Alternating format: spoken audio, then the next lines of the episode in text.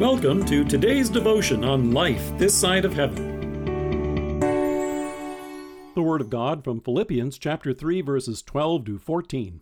Not that I have already obtained all this, or have already been made perfect, but I press on to take hold of that for which Christ Jesus took hold of me. Brothers, I do not consider myself yet to have taken hold of it, but one thing I do Forgetting what is behind and straining toward what is ahead, I press on toward the goal to win the prize for which God has called me heavenward in Christ Jesus. With incredible speed, Ethiopian runner Hagos Gebrhiwets left the pack well behind him. It was last summer at the 5,000 meter race that took place in Lausanne, Switzerland. He had won the bronze medal at the 2016 Olympics in Rio de Janeiro, and he was having an amazing race on this day as well.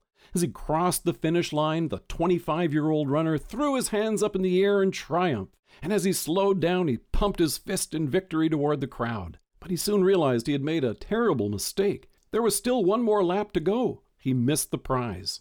Here in Philippians, the Apostle Paul didn't want to make that kind of mistake.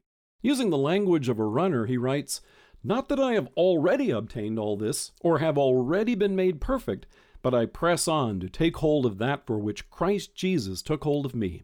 He's referring to crossing the finish line on the day of the resurrection. And even though it's in sight, you and I are not there yet. While we're in the heat of the race, though, you and I have God's full forgiveness right now. We are justified in His sight through faith in the salvation that Jesus has accomplished for us at the cross. Our sins have been taken away. But as you and I strive to live our lives in thanksgiving to Him each day, we still struggle. The worst mistake would be to think that the race is over, that now temptation is no longer a problem, or that we no longer sin. There are days when you and I may feel good about overcoming a specific temptation, but there are many more ready to take their place. They chase at our heels each day. And that may leave us weighed down and feeling like there's no more gas left in our tank.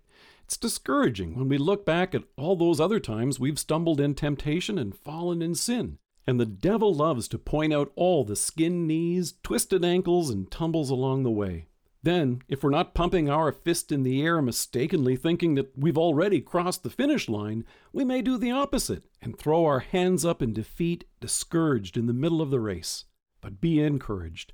You have God's wonderful assurance in Isaiah and this promise I, even I, am he who blots out your transgressions for my own sake and remembers your sins no more. With this in mind, the Apostle says, Forgetting what is behind and straining toward what is ahead, I press on toward the goal to win the prize for which God has called me heavenward in Christ Jesus.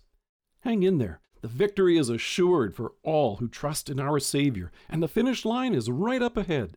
Even though it's in sight, you and I are not there yet, but by the grace of God that He has given to us in our Savior and the power of the Holy Spirit who strengthens us each day as we repent and rely on His mercy, you can be assured that you will. In the meantime, He strengthens us as we hear His word and receive the Lord's Supper together regularly. Isaiah assures us those who hope in the Lord will renew their strength. They will soar on wings like eagles. They will run and not grow weary.